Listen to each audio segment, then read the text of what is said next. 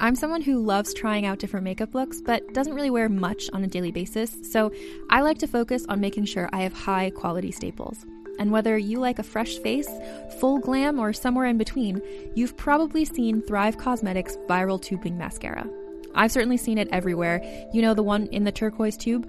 So, that mascara, along with all of Thrive Causemetics' beauty products, are certified 100% vegan and cruelty free, which I look for in makeup, and they've got excellent quality to match. And something I didn't know from all the mascara videos I've seen is that for every product sold, Thrive Causemetics donates either that same product, another product that is needed more, or a monetary donation. They've worked with over 500 nonprofits to help with a wide range of causes like supporting cancer survivors, people experiencing homelessness, education access, and so much more. Knowing that makes me feel even better about using their products. And I do enjoy using them. Like I said, I like having high quality staples, and so my favorites are products that are multi purpose, like the Brilliant Eye Brightener. It comes in a bunch of colors, and I like using them as eyeliner, eyeshadow, and even highlighter. Thrive Causemetics is luxury beauty that gives back. Right now, you can get an exclusive 20% off your first order at thrivecausemetics.com slash thrive. That's Thrive Causemetics, C-A-U-S-E-M-E-T-I-C-S dot com slash thrive for 20% off your first order. Contained herein are the heresies of Radolf Burntwine, erstwhile monk turned traveling medical investigator. Join me as I uncover the blasphemous truth of a plague ridden world that ours is not a loving God, and we are not its favored children. The Heresies of Radolf Burntwine, coming January 2nd, wherever podcasts are available. Hi, I'm Shanti. And I'm Lynx, and you're listening to Muses. Enjoy the show. Hey, everybody, welcome to another episode of Muses. Today, we had the immense pleasure of interviewing an incredible artist who also happens to be a dear friend of mine. Glockabelle is a kick ass musician who plays two Casio VL tones and a glockenspiel with eight thimbles, a technique she invented herself. She sings in both English and French, though mostly French and she puts on one hell of a live show. You guys have no idea. She is incredible. I've been really excited to have her on the podcast and to share with our listeners her killer sound. She is so unique. You guys are going to love her. I know it. We really hope that you enjoy the interview and make sure to follow Glockabelle for future releases and some upcoming tours. Enjoy!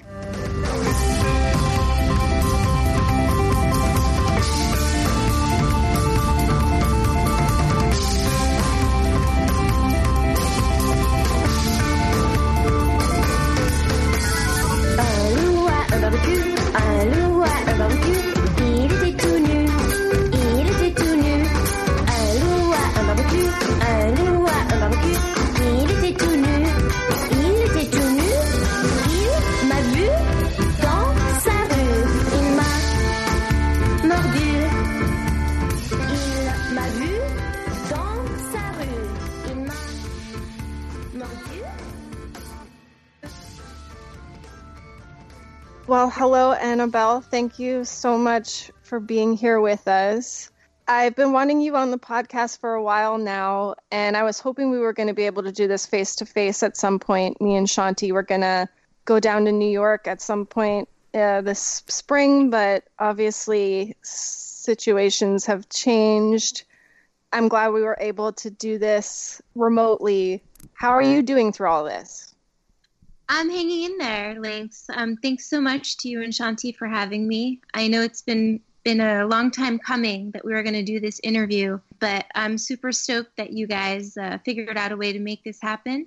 And um, I'm good. I mean, times are definitely weird, but mm-hmm. amen for art and music and pets and animals because I don't know how how I would get through this otherwise without um, playing my music, listening to my favorite kinds of music, and and sharing that joy with the world. Yes, that's exactly what I've been doing as well. Just lots of cuddles with the cat, lots of music every day, just uh, enjoying, you know, those things that mean so much and uh, focusing on the podcast. It's great that you're able to focus, you know, on music. And uh, I'm so happy that you're out of Manhattan at the moment and you got some space around you that you also can enjoy and less less of a worry out there, right? For sure. For sure. Yeah, things just were really getting crazy in southern New York State. And um, fortunately now I'm surrounded by horses and nature and uh, it's it's like a postcard here. So so not complaining. Yeah. That's and, wicked. And how's your bird doing? Uh, Boo Boo, Boo Boo is good. Boo Boo, are you here? Aww. Boo Boo.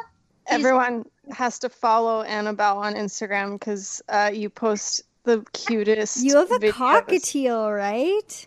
Yes. I'm obsessed with cockatiels. Oh my gosh. Mine is just like, he's my heartbeat. I got him, I think, three years ago now. He picked me. He just hopped on my finger at the pet store and was like, You'll do. Let's get out of here. I got a cockatiel when he was a baby, when I was like 10. Aww. And so I got to raise a little cockatiel for a while. And yeah, they are, it, it's wild to think, but they are just as expressive and they're just as emotional as any other kind of animal. Like when you look into their eyes, you really see, I don't know, something. Yeah, there's a personality there. I never realized that about birds mm-hmm. until Annabelle started posting her videos and I was like, wow, like I I get a sense of like this this bird's character and he's just so sweet and fun and it looks like you guys have a good time together he's like I don't know. He's he's my dance partner. Uh, we sing together. He likes to keep the beat by banging on the bars of the cage, and he likes he seems to have the same taste, especially in world music that I do. So he loves Kraftwerk, likes electronic music. It's just like a perfect match. So I'm so grateful that he's here with me because he's uh, my little shadow. Oh, that's amazing. So you're you have such a fascinating sound and your live shows are just insanely awesome. And I was just so curious to discuss like your musical background. I know you're classically trained. I was just wondering like about that journey and what were you listening to growing up? Like what what has brought you to playing, you know, Casios and the Glockenspiel? Yeah. great question. Well, yes, I started when I was seven playing classical piano. And throughout my childhood and adolescence, I was going into competitions and playing with orchestras as a solo, playing concertos and being a solo classical pianist. And when I was about 21 or 22, and I was studying uh, at the École Normale de Musique, which is this conservatory in Paris, I had to decide if I was going to stay in the world of classical piano or if I was going to try and branch out. And I always felt somewhat limited and less unique. Like it was less personal for me to be playing classical music, which which so many people do. Mm-hmm. And that I wanted to take my technique to do something else, something innovative, something more passionate, something that reached my own spark and a neighbor of mine had one of these Casio VL Tone pocket keyboards. You guys have probably seen them. They're like from the early 80s. They've got cool little beats. They're also calculators and uh, keyboards. Mm-hmm. And I just saw this Casio VL Tone and I thought, this is the cutest thing. And it sounds so good. And if there's a way that I could start arranging my classical repertoire onto this little Casio, well, you know, then I wouldn't need to like have a big uh, acoustic piano wherever I'm playing, and I could just travel with it in my backpack. So that's kind of how this whole journey began. Um, first, the Casio with uh, classical music renditions, like especially Bach, seems to fit pretty well on a Casio. Bach and Mozart and Beethoven, uh, those arrangements on the Casio VL tone then my mother sent my glockenspiel to Paris and was like, "I'm gonna put this in this in the trash. So unless you want it, I will mail it to you." And so she mailed it. There were no mallets accompanying it, and I needed some. So instead of getting mallets, I invented my own technique for playing it with my hands using eight thimbles, like as if I was playing a piano. Yes, that's so amazing and creative. And I love it. I love it so much. Do you play the thimbles like all the way down? Like, have you worn out thimbles by doing this? Yes, I have worn off the tips and then put them on a necklace. Yeah.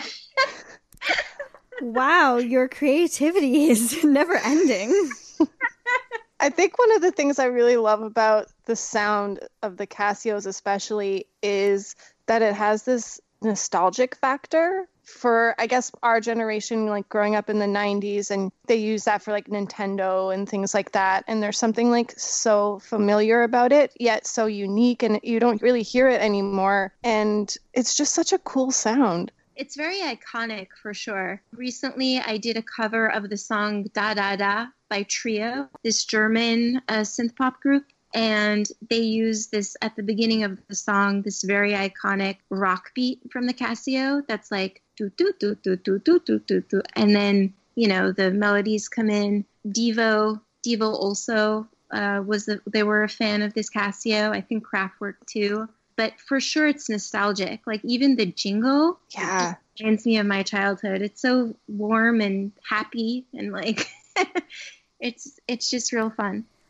some of your songs you sing in French. Do you, is that just like natural? Are there times where you're like, oh, I want to do this one in English, I want to do this one in French? How does that work? Well, I would say for the most part, the greater greater percentage of my songs are in French. And that's because, well, I got to singing last in my musical career. I was never officially trained, so I was a bit shy about singing being bilingual, I just felt more comfortable uh, singing the kind of Dadaist surrealist lyrics that I sing in French. I just feel like there's such a rich heritage of surrealism, whether it's like Eugène Ionesco, who you know wrote like Le, Rhinocéros. Uh, it's like one of my favorite plays, or you know even even Erik Satie, definitely surrealistic in his compositions. I just always felt that for the kind of lyrics that I write, it's more appropriate to sing them in French than in English. And I also just felt less uh, self conscious singing in French in front of American audiences because I felt also, well, if I'm singing all this nonsense in English, Americans are not going to buy this. They're going to be like, what is she singing about? this is so dumb. So, and you know, if you throw together in French. French always makes everything sound better. So my mantra. I was curious, yeah, like what's what is your writing process like? What is it that inspires you to write these amazing fun lyrics? Oh, geez, I don't know, lots of things. Um, for one, I mean, I think I've always kept a very a very childlike, naive side to it's just part of my personality. I I don't know. I like random word associations. There was a game that the Surrealists used to play called Cadavre Exquis. Um, Shanti, you might know about this. It's like random kind of trains of thought. Maybe you're looking at un croissant, croissant, you think le beurre, le beurre. Um, so that's croissant, that's butter for those following. Uh, and then I don't, it's just, it's just kind of whatever pops up in my head that sounds good, that rhymes well. The cadences kind of go together. But I have definitely written things where I'm like, oh, that's that's just too much. I can't I can't sing that. So I, don't, I don't know. It's perhaps also you know poetry that I read, books that I read. I always think of the creative process as just you're always doing research, right? You're like listening to songs that inspire you, lyrics that inspire you, watching films, watching random stuff on YouTube, and then it just all goes into your brain like this one big soup, right? This one big bouillabaisse, if you will. and, and, then you just kind of stir it up, and then whatever comes out of uh, out of your mouth is you make it your own. I forget who said nothing is actually original, like everything's been done. It's just how it's been rearranged. Mm-hmm. But I don't know if I fully agree with that. But it's like you know, you absorb things. And then when the moment is right, you make it your own and make your own recipe. Do you tend to write more on the Casios than the Glockenspiel, or is that is it always just you're playing with something and you know something inspires you, spark happens, or do you have like a little bit of a process there with the instrument? How often are you playing like the as you call it the acoustic piano? So in terms of well, in terms of the writing process, I I mostly, I would say, sit at the Casio and noodle around. Like a melody will pop into my mind, and then I'll start to think about, well, what kind of chords are going to go with that? What's the skeleton of the song going to look like? Is it going to be like an A B A B format? Is it going to have a chorus? How am I going to put this whole musical recipe, if you will, together? But in terms of acoustic pianos, I actually haven't been playing that much and part of the reason is that I just travel a lot, and the current setup I have of two small Casio keyboards, 11 effects pedals, a drum machine, and my Glockenspiel, like all fits on my back. And, you know, I'm able to just take those out of the bag and, and work on those instruments. But I do miss, I do miss my piano. And given the current circumstances of the virus and the fact that venues are going to be shut down for a while, I mean, I might just go and get my piano and bring it to where I am now because there's there's nothing that compares to playing a real acoustic piano. I really miss playing the piano as well. I had one growing up, and then once I moved out of my family home, I never had one again. So I actually one of the first things I'm gonna do when we move into our house is to get a piano. And a friend of mine who moves them said um, the difficult thing about getting a piano isn't actually finding one; it's just getting somebody to move it. I have a couple of friends that move pianos, and that's going to be one of the things that I that I try to do as soon as I get there. But when I was growing up, Annabelle, um, I could only read music, so I could read sheet music and. Uh, I had a really hard time playing by ear. And then my older brother, on the other hand, couldn't read sheet music, but he could sit down and he could play like Benny and the Jets or like a U2 song or anything he heard on the radio, he could put it into the piano. Which one are you more inclined to um, to choose? You mean reading music or just going by ear? Yeah. Probably because I mean I just had it just really what do they say? You know, through classical piano, I just had it kind of ironed into me that I always had to be reading music. Mm so, I mean, yes, if I'm going to go and play the classics, you know, I'll pick up some sheet music and take it from there, see if I, re- you know, maybe I'll remember something by memory. But with regards to the Glockenspiel show, nothing is written down. Everything is just in my ears and my muscle memory. And I just, I just go, I just improvise, but also there's like a song format that I just work around from my mind nothing is written down. Cool. Yeah. I remember you coming here to Toronto for a visit during the film festival. I think it was in 2015 because you contributed music for a short film called Concerning the Bodyguard that was narrated by Salman Rushdie. I was curious how that came about, what that experience was like for you. Would you want to score other films in the future? Yeah, for sure. I'd love to. People have always said to me that they felt that the sound that I create and also the style I create could be just just perfect for soundtracks. So it's definitely something that I'd like to do more of. The Toronto Film Festival appearance and um, providing the soundtrack for concerning the bodyguard came about in a pretty uh, in a pretty like unusual way uh, I had done a session with WFMU, a radio station in Jersey City, New Jersey, and um, a recording of my rendition of Erik Satie's Gnossienne Number One for Glockenspiel was posted onto WFMU's free music archive, which, if you're not familiar with, is just an incredible resource of lots of live radio sessions and music from artists all around the world who who want to have their website, um, I mean, sorry, um, their music on this free music archive. It might actually have been discontinued by now. I think I remember reading that. But at the time of concerning the bodyguard, this archive was still up. So this film director uh, from LA, his name was Kasra Farahani, he directed Concerning the Bodyguard and contacted me one day and said, Hey, I heard your Erik Satie on WFMU's website and I would like to use it for my movie. And I said, Wow. And at first, I mean, I just, I had no idea who was, you know, writing to me. Um, next thing I know, he told me that he had entered it into the Cannes Film Festival but that it hadn't gotten in, but it got into Toronto. Then it was a selection at Toronto, and then a few months later, I found myself sitting in a chair that Christopher Walken had just sat in for an interview, and they were interviewing me, and I was like, "How is this even happening?" yeah, and there's a really cool video of you performing it on YouTube for people who want to check that out. Yes, yes, there is the. I think they call it the Glockabelle Lightbox session. Is it yeah. Lighthouse or Lightbox? Lightbox, yeah. Lightbox, yes. So yeah, it, it, was it was so so nice to come up um, and really nice of them to do an interview and have me showcase this thimble technique that I do on the Glock. And you were there, Lynx, and we got to hang out, and it was it was so nice to see you and uh, and walk around. And you were going to see a lot of movies, I remember.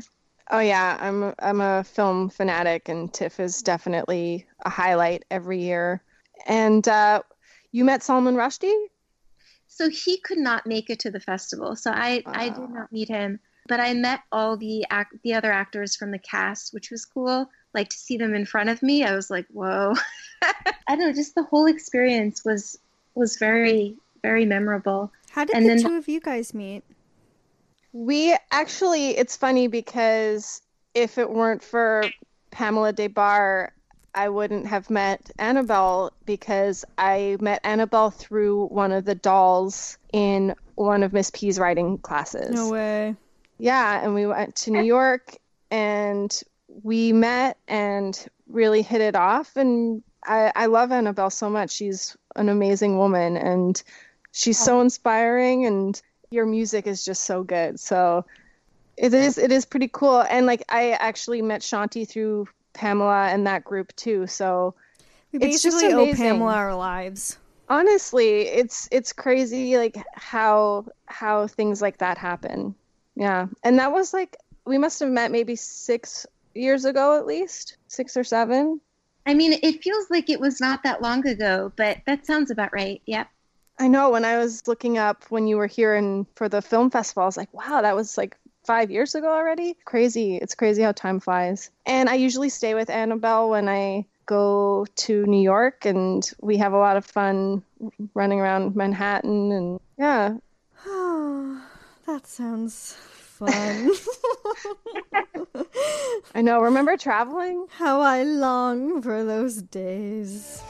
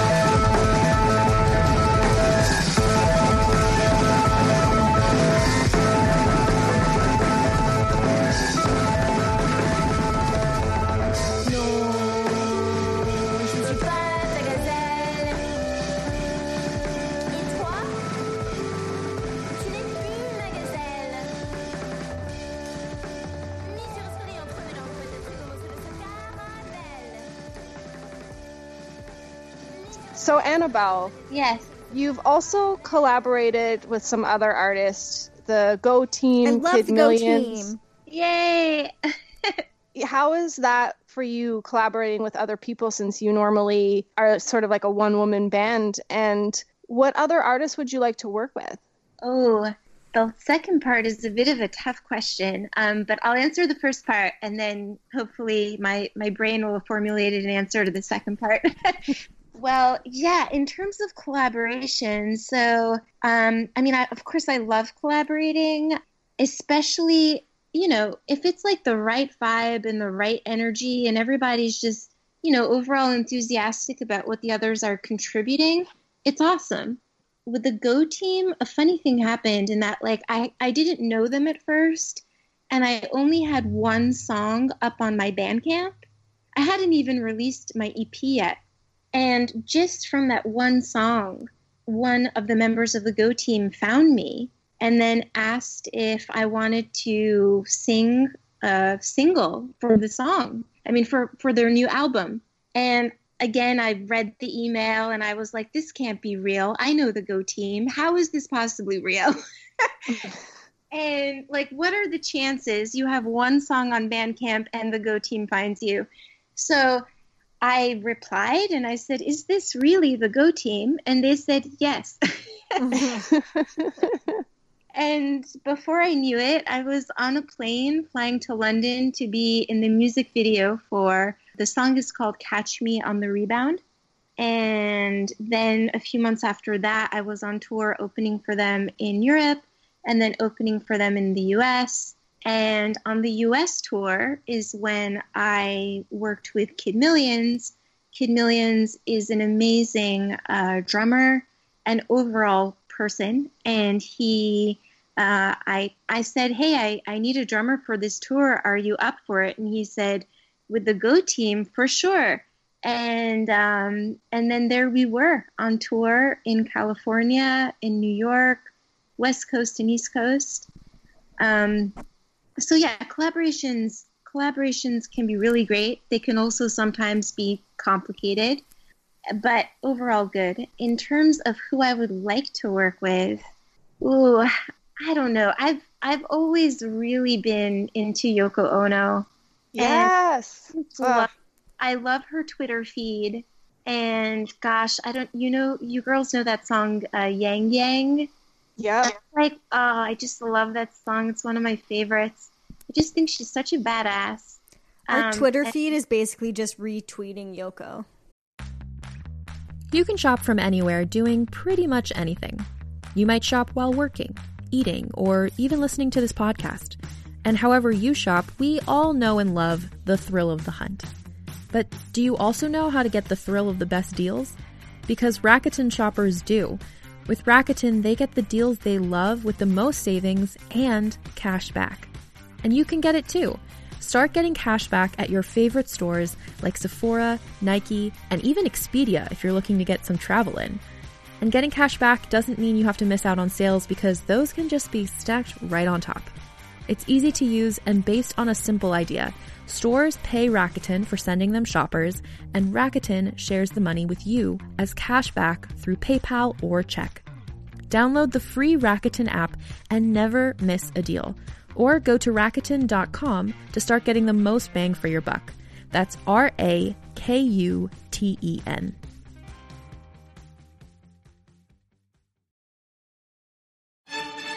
Hey there. Ever wonder what happens to all those amazing screenplays that never make it to the big screen? Well, wonder no more. Welcome to Table Read Podcast, where we bring those undiscovered gems to life.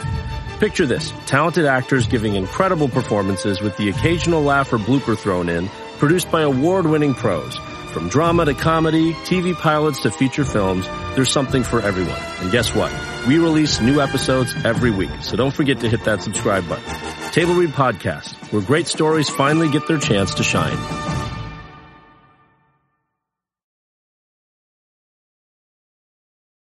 Yes. She is like a genius. Like everything that she says, it's it's interesting too because she's one of those people that like she says things that seem so simple yet they're so profound and you're like why didn't i think of that like yes you're right like I, I I love her. She's what an artist. What an incredible woman. Just incredible. I had the chance to see her once. I think she was on the same stage as Patti Smith, and it was some kind of benefit. And I, I just couldn't believe my eyes that I was looking at both of them. In terms of other artists, definitely, definitely, without a question. Oh my gosh, she inspires me so much. Speaking of a badass, Laurie Anderson. Oh, amazing. Love her. And I have met her a few times because Kid Millions actually has played and I think still plays drums with her. And I remember approaching her and just not being able to speak, but just somehow muttering out that my drummer was her drummer. And she was like, cool. I, love I love that both of the women you pick too are like muses themselves and incredible artists on their own as well. Yes, and just, you know, just goddesses. They've just been around for so long and they they've been consistent in how awesome they are and just yeah. I don't know, Laurie Anderson, um I saw two virtual virtual reality VR exhibit um, which he has currently up at Mass MoCA. So there is a museum up in the Berkshire Mountains of Massachusetts. And if you ever get a chance to go there, go and see Laurie Anderson's VR installations because they will blow your mind. Wow, I can't even imagine. They must be so amazing. Yeah, she's an incredible artist. And like Yoko, they span more than just music. They cover so much. Like they're they're incredible women. You've also had the opportunity to see someone that I haven't got to see, but I love, and I think you're also inspired by her, uh, Lydia Lunch, right? Yes, yes, yeah. I've seen Lydia Lunch. I think a few times. Um, and speaking of, you know, badass ladies who have consistently proven themselves for decades, she is definitely in that group. Yeah, I feel like you're also in that group because your live performances are something else. Like you're you take people past music. You're you're visual. Tell listeners what an experience of seeing Glockabelle is like. What should they expect if they haven't seen you before? They're going to come to your show. Oh boy. I would describe the whole performance as a synth you know, Casio Glockenspiel, so basically synthesizer, if you will, exorcism, where I'm working through a lot of. Can I curse on this podcast? Yes. You definitely can. I'm working through a lot of shit. So basically, merde, if you will. I'm basically like, it's like there's a dark cloud over me that I need to burn and then I come out through the end of the tunnel into the light at the end. It's kind of like a giant a giant ball of yarn that I need to unwind and like unwind myself. So that's like the exorcism part of just working through all the shit. But then at the end, I've slayed and I have won. yes. That must be so incredible. Like the feeling when you get up there and get to do that too it's definitely for me cathartic, like very healing. I'm always all about like positive energy and like laughter and having fun and having a good time, but in this in this abstract way of working just working through all kinds of darkness and working towards the light, I feel complete after every one of my performances, if that makes sense. It's like I have healed myself, but I also hope that I have translated that energy to my audience to help them work out whatever they're going through to help channel that energy to them so they've worked it out too. Sounds very therapeutic. I hope so. yes, I mean I I definitely feel that it that it is. And lately I have been starting I've been starting my shows off. This is this is something that I who did I I was watching some YouTube videos and um, the idea of of taking lipstick, you know, as a very gender uh, conforming object you know, which you apply and then is supposed to make you look cute and girly. I want to break that boundary, open a tube of lipstick while my Casio jingle is playing, start to put it on in front of the audience, but then just freaking smear it all over my face and draw all over my arms and throw the lipstick across the room and be like, okay, let the exorcism begin. I love it. I love it so much. And you have like your outfits, your I love your boots. You have these boots that you just you're stomping, you're like really feeling it and they they're lighting up. It's just like a spectacular visual. And then the music is just so like you said, I get I get the exorcism thing. Like I feel it. And you I even feel it just listening to your music live. It would be incredible to be a part of that. And I hope when concerts come up again that people that are listening will get to go see you. I, I hope so. I mean, sooner than later, I'm hoping to um, do a few live streams because I really do miss performing. The only trouble is that I had to I had to evacuate um, my home rather quickly about a month ago due to circumstances out of my control, and I only was able to take my two Casios and my Glockenspiel, but like my effects pedals, cables, and drum machine are waiting back close to the city. So hopefully I'll get those soon, do some live streams, and uh, I will keep you guys posted. Great. Please. please do. Well, speaking of touring or speaking of uh, performing, let's talk a little bit about the tours that you have done. Who knows when the next one will be, but you've toured um, in the States and Europe. Is there a difference in audience reaction depending on what country you're in? And um, where have you not been, maybe that someday you'd like to play a show? Great question, or questions rather. I would say there is definitely a difference for me when I perform in France because everyone there knows what I'm singing about. uh, so that's always slightly a bit of an, a bit alarming for me because I'm used to being somewhat incognito in the U.S. and then I get to Paris and they're like, "What the hell is she talking about?" Um, so it's always nice to be back in France, but I'm always a little bit caught off guard when people are like, "What do you mean? Like the camel went to a barbecue with a glass of orange juice? Like what? What are you talking about?" So France, the rest of Europe, I don't know. I just I really do miss touring in Europe and was hoping to do more of that this year. I would say here in the states, I mean, I play a lot of indie rock venues, and the cool thing with my project is that I have played with many different genres. So, like, I could play on more of a punk bill or like a progressive rock bill. I mean, I've been I've been on all kinds of bills, uh, so it definitely crosses over well. I was supposed to be actually right now on tour in Iceland. Whoa! Uh, supposed to be performing in Reykjavik tonight, so I am a bit bummed that that is not happening but it's been rescheduled for October. So I hope that that does somehow happen. Um, but Iceland and Japan are definitely at the top of my list.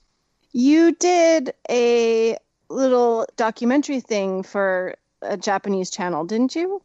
Yes. So um, a few years ago, I played my first South by Southwest, and I was somehow I was discovered by the NHK News of Japan, and they reached out to me and said we are doing a documentary uh, where we are following two uh, all-female bands, one from Japan and then you down to South Southwest. And at first, I thought to myself, "Wait, do they know that I'm not Japanese?" And they said, We'd like to come and interview in your Manhattan apartment, but then we'll also see you in Austin, Texas. And I was like, What are the odds? You know, it's it's pretty amazing sometimes when you think about how I mean the internet obviously is it sounds cliche to say, but is such a powerful tool and you just never know who's paying attention, you know? Mm-hmm. Yeah. So so they found me and we went down to first they came to my apartment and brought me bento boxes. We all ate a bento box together. And then I asked them to each hold a white tiger um, so I could take their photo. And then I saw them in Texas, and uh, they interviewed also this so this all girl Japanese band who I have to say their name because they are phenomenal, just incredible. I think they're one of the best shows I have ever seen.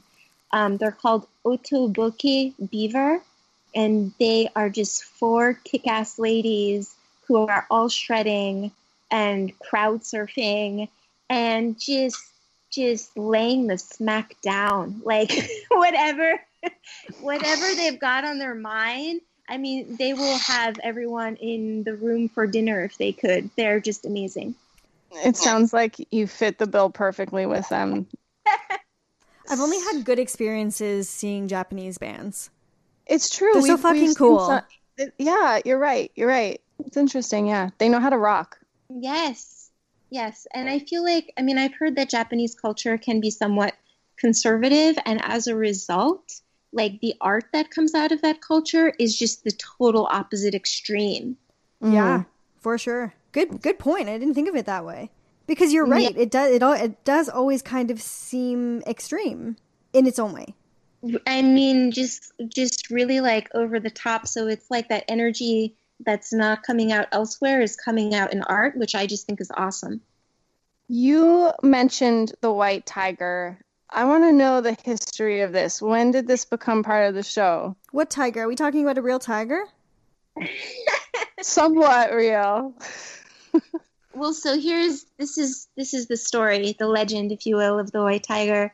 Um, when I was a classical piano student at the École Normale de Musique in Paris, I had a four hands duet uh, piano partner, and um, we had to pass at the end of the year a jury exam, which, if you've never been a student at a conservatory, is absolutely terrifying because it's like it's almost like being a figure skater in the Olympics, where if you don't land all your jumps, you're out of the competition and need to come back next year. Whew, sounds stressful. So stressful.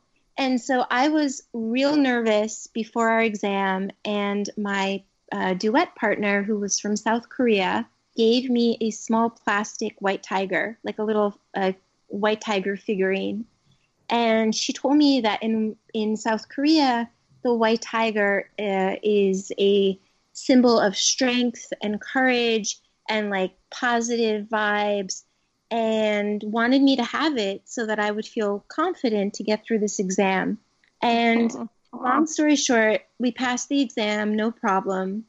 And then I just, I, I think I felt the magic, if you will, of the white tiger. and I thought, this is just, this is just like so, it's like a cool idea. What if I start passing on white tigers at all my shows? randomly to some audience member. I just throw it in the air, and whoever catches it, they've got the white tiger and they take it home. Um, so I just started returning the the favor, if you will. And at every single show, I have I bring with me a white tiger, which I buy. I sign it, and then right before I play my last song, I grab it by the tail, swing it in the air, and throw it into the audience. I love it. That's such a cool story. And I associate white tigers with you now, obviously, and of course birds. And I think they're just such a cute combo as well. And they it fits you so well because like you are the white tiger. you are too, Lynx. Aw. you, Shanti. Though we haven't met, I can tell you're also a white tiger. Oh, thank yeah. you so much. You definitely are, Shanti. Oh, guys. And you have told me some fun stories. You have awesome fans. They're just as cool and unique as you are. You have great stories. I was curious, do you have any offhand memories of like favorite fan interactions that you've had? Let me think. I mean, just off the top of my head, I definitely get random gifts sometimes after performances. Um, like I remember I was playing in, I think it was Dresden, and at the end of the performance, this guy just came up to the merch table and pulled a big, it was like a, a button, like a, a pin, you know, like a patch, Mm-hmm. He had a big button with the face of Karl Marx on it. and he just took it off his backpack and he was like, This has been on my backpack for 20 years and I want you to have it. Whoa. I, okay. That's so crazy. Yeah, I think I mean it's it's touching in a way. I mean it's like, you know, they're they're just random things like this that come up. I'm trying to think about anything else, but uh, I don't know. No, nothing right now off the moment. Will probably come to me after after we're done. I know you've been working on a lot of new music in the past like year or two. COVID is making things sort of up in the air about everything, but are you hoping to put some music down and release it sometime in the near future? Great question. So, a new album is done, and I am still just deciding what's the best way to get it out there. But of course, given the current current circumstances, that might have made things a bit more complicated if I don't want to self self release. Mm-hmm. Personally, I would rather not self release, but it is always an option. Also, there's two new music videos that have been made um, that have not been released yet, and I am really excited to share those. So I'm still uh, sorting out how I'm going to release this record, but hopefully, you know, sooner than later, the world will get a glimpse at least of one of the videos, like a single. Mm-hmm. Uh, and then the next video a single from the album and then the whole the whole album. So so we'll see. We look forward to that. I really look forward to that. And for i think anybody who's listening that um, may ha- like may not have heard you before like i'm pretty sure you piqued their interest i hope so yeah i i hope so of course as an artist you know you can't you can't please everybody all the time, but I feel that those those who are into what I'm doing are into it. So that's always always a great feeling and I'm very appreciative for that support. Yeah, you think Yoko Ono was trying to please everybody all the time? No, no. way. well, Annabelle, is there anything that you or your bird would like to say before we before we go? I just would like to say that I hope everybody is staying safe, taking care of themselves, and you know, trying to to stay well. Don't give up. There is definitely light at the tunnel here, and keep doing every day. You know, just just the little things that help make your day a little brighter. You know, talk talk to your friends, make some food that you like, put on some great tunes, um, but just keep your chin up because it might seem like there is a dark cloud over us now, but dark clouds always have to go away. So just just remember that. Thank, Thank you. you for that. Yeah. Where can our listeners find you? Everything is up on my website. It's www.glockabelle.com. Uh, Glock like Glockenspiel or like Glock the gun. and I am on Spotify. I am on Bandcamp and you know Facebook, Twitter, and all that jazz. But definitely glockabell.com. And my favorite social media is Instagram. So definitely um, say hi and follow if you can at Glockabelle on Instagram. You're one of my favorite Instagram accounts, honestly. I love everything you post. Uh, uh, your stories are always great. You find like great random things from like the 60s and the 70s that are always just so fascinating and fun and your posts eh, you post you know your music and you do little things that are just so much fun and i hope everyone that's listening goes and follows you oh, thanks Lynx thank you and thank you so much for doing this i always love it when we get to chat so this has been great my pleasure thank you so much to both of you for for having me Thank you. Thank you for being our first self isolation interview. Woo! awesome. We really um, appreciate it. And same, everything that you said right back at you. I'm glad you've got some amazing animals and space and to keep you company. And um, yeah, thank you. Thanks so much, Shanti. Hope to catch you guys soon. Uh, be well and stay safe, and uh, and catch you next time. Sounds good. See you later. Bye bye.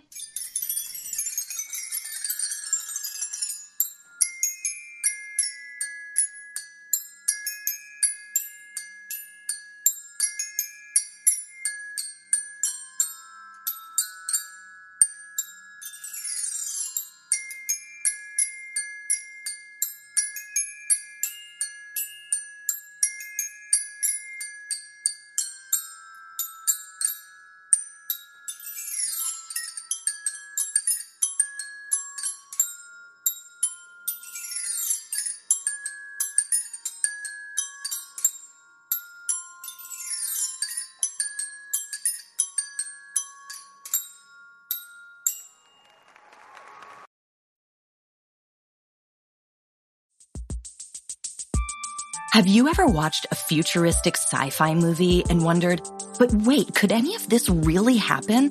And will I live long enough to see it? That's what our show Hyperthetical is about. I'm Carrie Bechet, and on this podcast, we ask what if questions about the future.